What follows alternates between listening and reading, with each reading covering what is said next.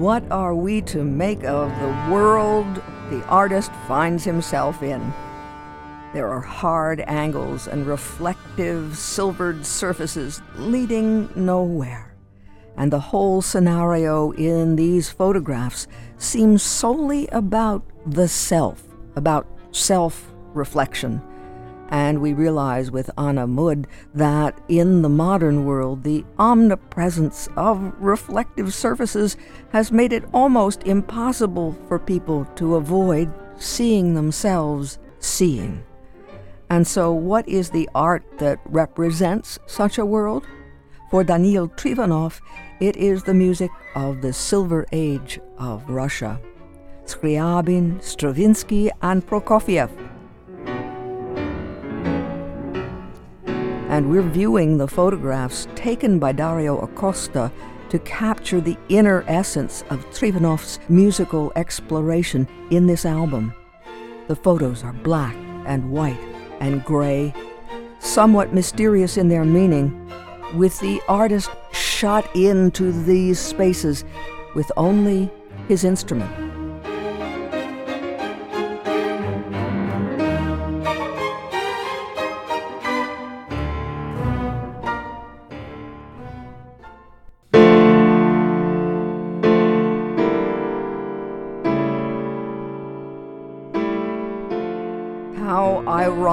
That this artist, Daniil Trifonov, has literally been shut in, as all of us have been, in the course of the pandemic. But in his isolation, rather than self searching, he undertook a journey of what might be called soul searching.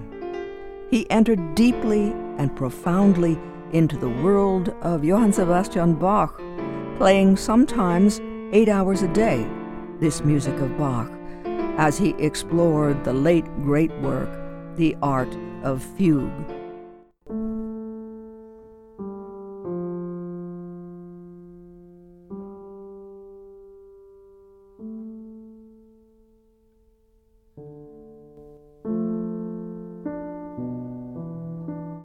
And what Trifonov experienced is illuminating. Sometimes Bach's work is hailed as a beautiful creation of the intellect. Douglas Hofstadter refers to the musical offering as one large intellectual fugue in which many ideas and forms have been woven together. And yet, and yet, an artist as gifted as Trifonov can plunge into the 14 fugues and four canons and discover something marvelous. The why and the what for of these musical proportions. And he experiences the relativity of time, but also the suspension of time.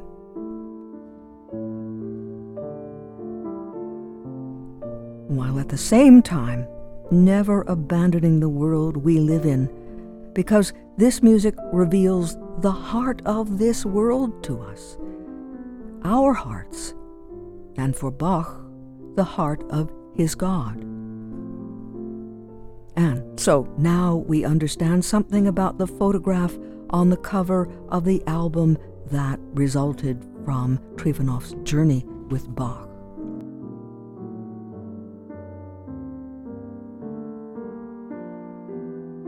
Rather than an edifice of the intellect, we see a large tree with overarching branches in a field, and there at the base of that tree is Daniil Trifonov, sitting in silhouette, facing to the left.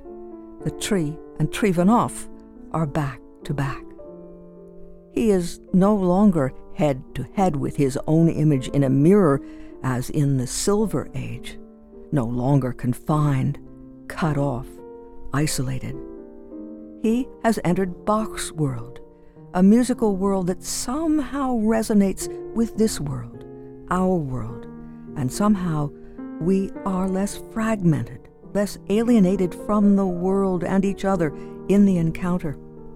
Is Trifonov under the tree evoking Eden, where human relations with nature and the divine and each other were in balance? Or enlightenment under the Bodhi tree? That's for each of us to explore as we accompany Daniil Trifonov on his journey. The album is Bach, The Art of Life, and it was released this past Friday, October 8th, on the Deutsche Grammophon label. And we had a chance to speak by phone with Daniil Trifonov about the time he spent this past year with Bach. I think that Bach is an, uh, an extremely special experience for both for the listener and for performer.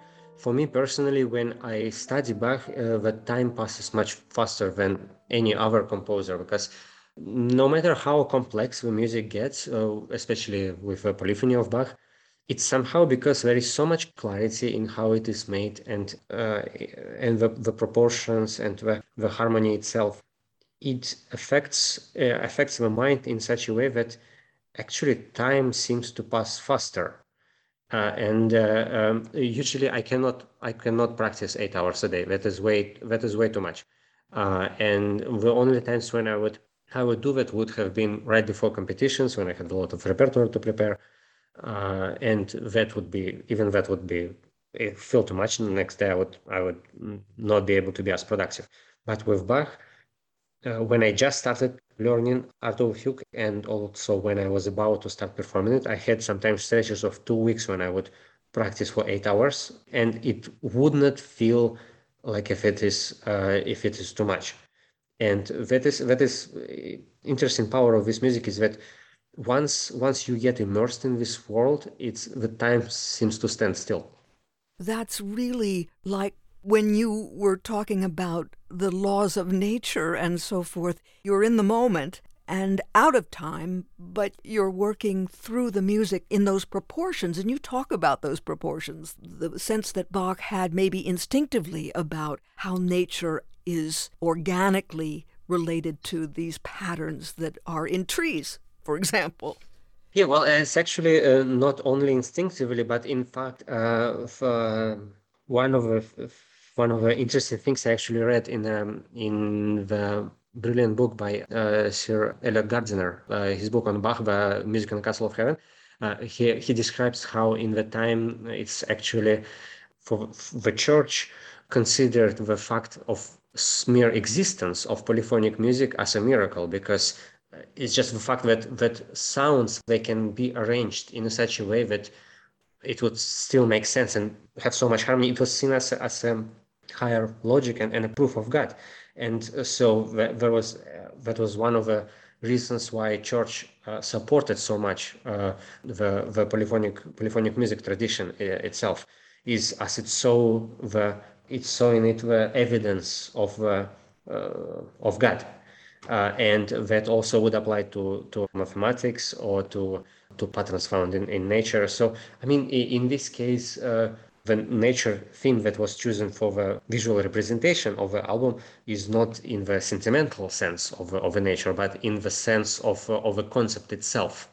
And so when we see you on the front cover of the album Under the Tree, there's all kinds of senses of the tree. Then you describing the art of fugue as a tree structurally, right, with uh, trunk and branches and leaves, but also there's the family tree and the importance of the family to Bach. And you bring us and introduce us to some of the young ones who grew up to be important musicians, and you give us a sense of how important that posterity was for Bach as well as eternity. Uh, in fact, the, the children were the ones who completed the uh, ordering of, uh, of the Art of Fugue because the, uh, their father only uh, personally numbered first 11 fugues and the rest we still don't really know what was the intended order and they were the ones who put it together and actually the, the canons they were even part of the appendix. They were not uh, were not there were two appendix added. Uh, and so we don't uh, after, after 11 fugue we don't know exactly what was the intended order but uh, so, so, different musicians try uh, different hand and different ways to to finish it. And uh, there is also um, different way to finish the last fugue. Um, it's sometimes played the way it was mm, the way it was done, which is unfinished.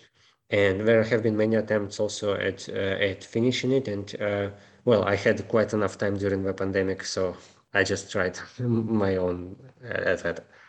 But you tell us in the program notes about the finishing, and it's really powerful the way you explain the sense of BACH and the sense of Bach as artist, the subject of his art. And that was something that wasn't, as you say, what was done. And you were saying there's that tree again, making his mark on the tree of humanity that way. That's very powerful in terms of the building up of the cycle.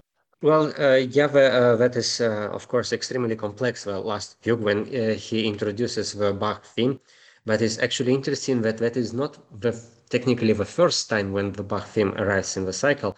There is a very hidden uh, way he introduces it in a contrapoint number 11, which is the last fugue he numbered himself.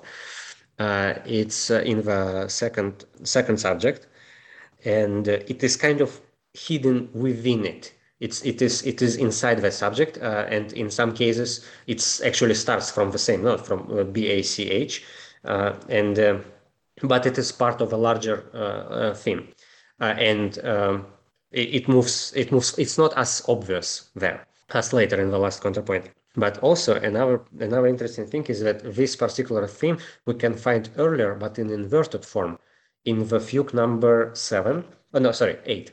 Uh, fugue number eight it's the first one when when he introduced a new theme. And the theme is actually has uh, tritone uh, tritone in it uh, which which was seen as a very very conflicting and uh, well uh, evil interval and um, so inverted theme of bach the theme with a tritone and the original theme of of of art of fugue that seems almost as if he was trying to tell something maybe personal. Well, you end the whole album project without an ounce of sentimentality with Jesu Joy. What have we experienced in the course if we go with you from the beginning to the end? What do we learn about Bach and joy? Does it mean communion with others and his higher power or his God?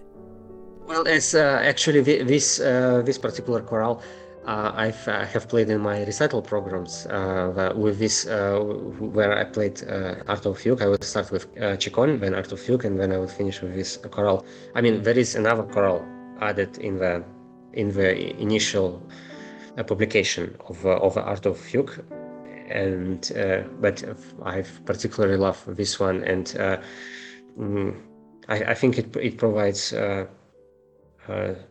certain. Um, I, I, just wanted to include it after after the after the art of Fugue as a it's a well in, in, the way that also after after because it was last piece uh, one one of the last pieces he wrote and uh, so after after that of course his heritage was already at least on this uh, on uh, in our world it was uh, passed on to his children my breath is taken away when you talked about the sense of time and the time is so different when you play bach do people tell you when they're hearing your Bach? Do they respond in a, in a way? I think there is so much concentration in this piece, and it also requires concentration from the listener as well. And uh, uh, the, it, it is a very challenging actually work to play on a on a one instrument, the whole thing, because of course when uh, there are a number of examples when this work would be uh, done by different groups of instruments, and sometimes uh, it there is wonderful, actually, one of my favorite recordings from the Amsterdam Bach soloists, uh, which is a group of uh, musicians from Concertgebouw Orchestra that that uh, played on, on historical instruments. The recording was done, I believe, in early 80s, and they did some of the fugues would be only strings, other fugues would be only woodwinds, and several fugues would be strings and wood and woodwinds combined in interesting ways. And so uh, there you have, of course, variety between fugues, and uh, of course, each fugue has a different character, but still it, it helps. But on a piano, it's more challenging because it's the same instrument, it's uh, the same timbre. Even even with different voices, you have when you do it in a string quartet, for example, you have still different sound from each instrument. But here, uh, or on organ, you can uh, use different uh, registers. But on on a on a piano, it's it's you have only one keyboard and it's it's quite it's quite unique to play this this work on a, on a, on a piano. When you call it Bach life, that gives us a sense almost that we're being drawn through Bach's music to those grounded places in his life that might allow us to experience the heights or depths of his music as we speak of it all the more powerfully because of those earthly roots when we get a sense of the little dances, for example, or the variations on A vous dirai-je maman, and all those things, that there was a playful and a tender aspect, and not just the stern musician we often think of in Bach. I think in Anna, Magda- Anna Magdalena notebook, actually, it shows the scope of interests in music uh, in Bach's uh, family because there is also music of uh, other composers as well and some of the uh, pieces are quite surprising like even the musette for example in d major it's uh, it's interesting to see that it's also comes from the same household that then later uh, would also have uh, have Bach writing Art of the Fugue. It's like a dynasty, isn't it? Well, in case of Bach, yeah, he was clearly very invested in the in the idea of educating his uh, his children. Four of his children were great performers and composers. The Johann Christian Bach, in fact, championed piano in a way. The, they were already quite developed by then, uh, and uh, he actually gave what is the, known to be the first public concert on a on a pianoforte, which was in 1768 in London. And uh, I mean, there have been performances, of course, before, but this one was like first public uh, performance and uh, he introduced Mozart to some of the pianos from from from London, uh, and uh, then we have Carl Emanuel Bach, who basically have uh, such a such a unique approach to composition. It's almost like if he tried to not necessarily continue ideas of his father, but more reinvent them and and uh, create something completely unique, something that has never been done before. And the way the way he even places uh, material t- together is is very interesting. It's something that we will find later being used by Stravinsky, for example, is using the different shorter fragments and then rearranging them in a very peculiar ways. Uh, that is of I mean I'm I'm sure that is uh, that is something that Stravinsky learned from from Carl Philipp Emanuel Bach in, in terms of compositional method. Now, every time you play a Scriabin or a Prokofiev or a Bach, obviously it becomes part of your life and who you are. It will inform your playing whether you know it or not, having immersed yourself so deeply in this way, yes? Oh, well, it's, yeah, it was, of course, very special journey for me to, to be in this, in this music. And, uh, of course, uh, and it's, uh, I think it actually, it changed, it's in many ways, it changes musician to spend with with one composer, but especially when it's Bach, uh, a lot of time. And uh, yes, I, I, think it's I would I would say that it's, it's great for any musician to try it at least once to maybe for one year to just dedicate their time to Bach.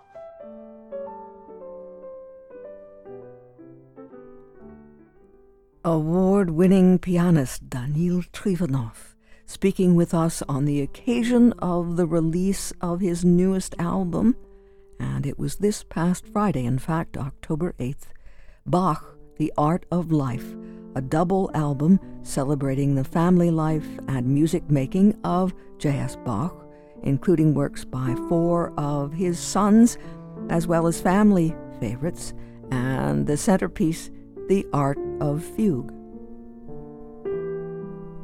The album was released on Deutsche Grammophon.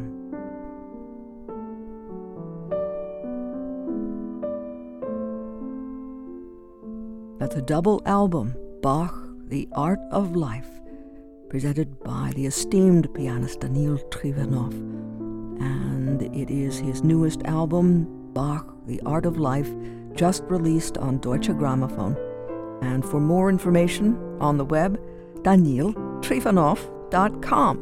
daniiltrifonov.com. D A N I I L T R I F O N O V D A N I I L T R I F O N O V, DaniilTrifonov.com.